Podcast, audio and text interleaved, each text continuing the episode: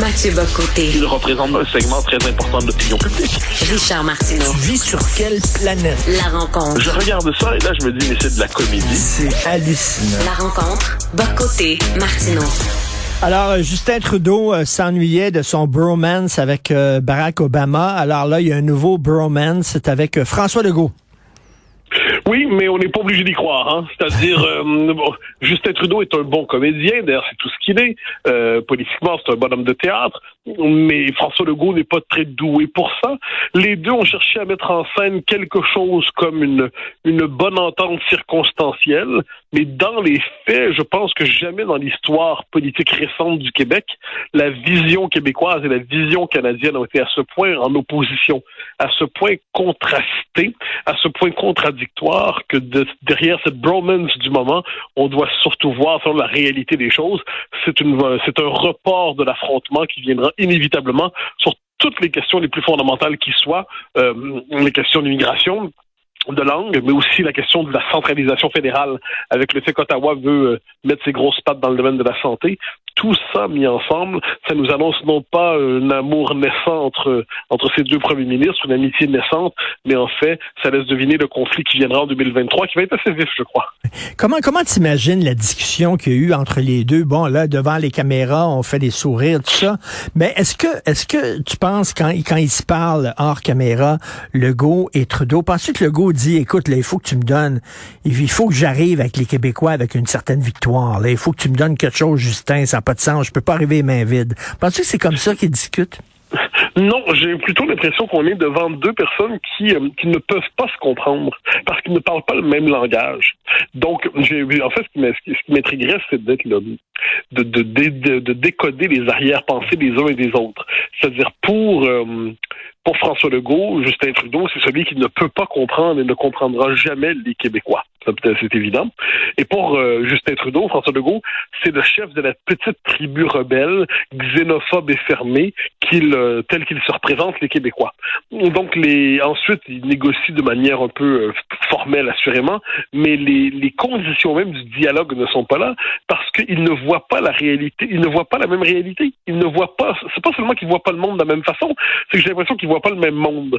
Et, et justement, dans cette rencontre, donc là, comme je dis, chacun cherche à se montrer euh, conciliant, c'est le ton du jour, mais ça ne bluffe personne.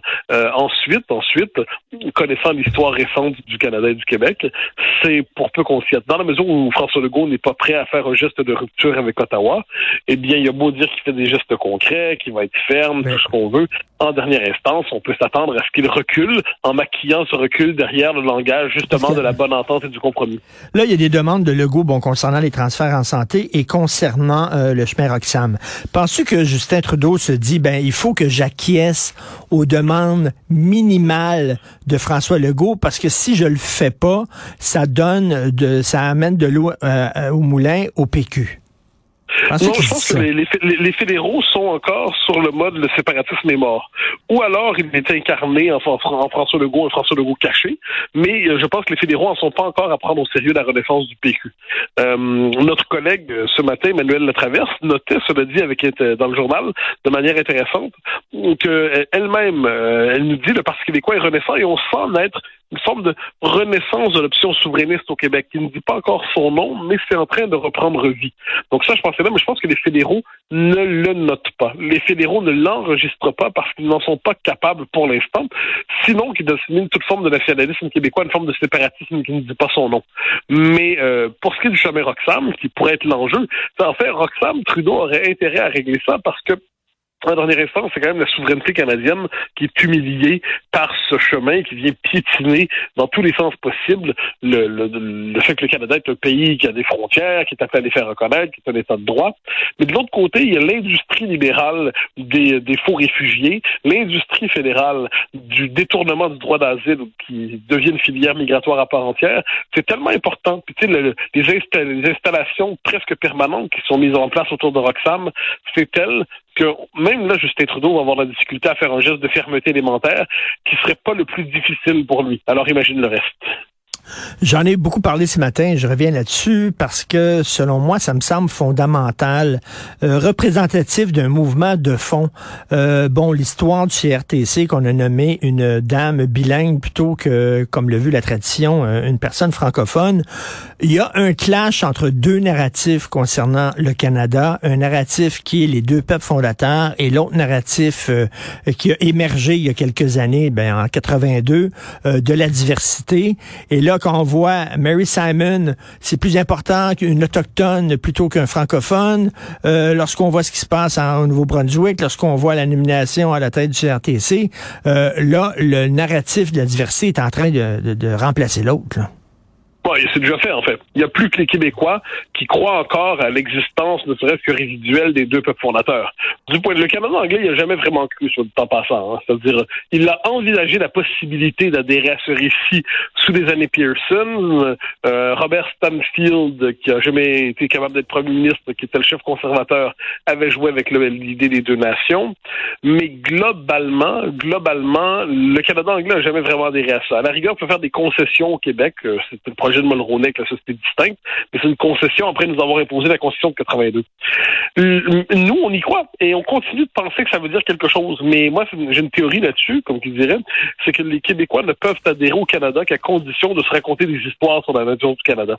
Parce que s'ils adhéraient au Canada tel qu'il est, c'est-à-dire un pays officiellement bilingue, mais dans les faits de langue anglaise, un pays où leur poids politique ne fait que régresser, un pays où leur poids démographique ne fait que régresser, un pays où il est plus important aujourd'hui de marquer la diversité religieuse et identitaire du Conseil du cabinet fédéral que de tenir compte du nombre de francophones. Un, pays où finalement les seuls à parler français au cabinet fédéral, généralement, c'est les Québécois. C'est quand même quelque chose pour les francophones hors Québec.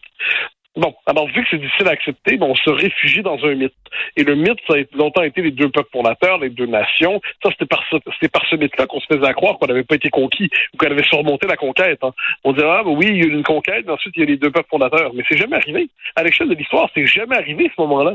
Et, euh, et le fait est qu'aujourd'hui, on continue de se conter des histoires, mais la réalité, ben, la réalité, euh, est, elle est têtue. Et le fait est que le Canada va de moins en moins respecter ce principe du dualisme linguistique, du dualisme des peuples parce qu'il n'y croit plus. il n'y croit plus et d'ailleurs, il n'y a jamais vraiment cru tant que ça. Donc là, arrive le moment où le Québec va prendre son trou et, euh, c'est à ce moment-là qu'on dit nationalisme, autonomie, nationalisme, autonomie, mais ce ne sont que des paroles qui ne demandent pas sur la réalité des choses. Bon, en terminant, est-ce que si euh, acquiesce pas nos demandes minimales, Justin Trudeau, est-ce que les Québécois vont prendre leur trou puis euh, tourner la page et passer à autre chose ou ils vont se fâcher un peu? Non, les, Québécois se fâchent sur des enjeux symboliques. Donc sur ça, ils se fâcheront pas. Et, moi, je pense que la, ils vont se fâcher, pour reprendre le terme que tu utilises, quand va venir le débat sur la loi 21 ça, à ce moment-là, tu connais ma théorie là-dessus, ça va être un Mais 2. Mais d'ici là, les Québécois vont encaisser, vont encaisser, d'autant que leur gouvernement va beau tenir une rhétorique nationaliste, mais dans les faits, ils continuent d'encaisser puis acceptent la réalité des choses. Donc, il faudrait que le gouvernement prenne l'initiative pour réveiller les consciences. Pour l'instant, ils préfèrent gérer les attentes à la baisse on verra la suite. Mais non, la crise va venir plus tard, mais elle n'arrivera pas autour de cette négociation. Écoute, euh, demain, euh, on va se parler. Je veux revenir sur ta chronique d'aujourd'hui où tu fais l'éloge de la messe de minuit. En fait, je veux qu'on parle de, tiens, euh, le catholicisme. Je dis toujours, moi, je suis un gars de culture catholique, bien que je ne suis pas croyant. Et ça fait toujours rire les gens en disant comment tu peux te dire catholique si t'es pas croyant? On en discutera de ça, qu'on peut être pas croyant, mais quand même se dire de culture catholique. Avec grand, grand plaisir. C'est une question passionnante et qui m'obsède. OK, à demain. Salut Mathieu. Bye bye.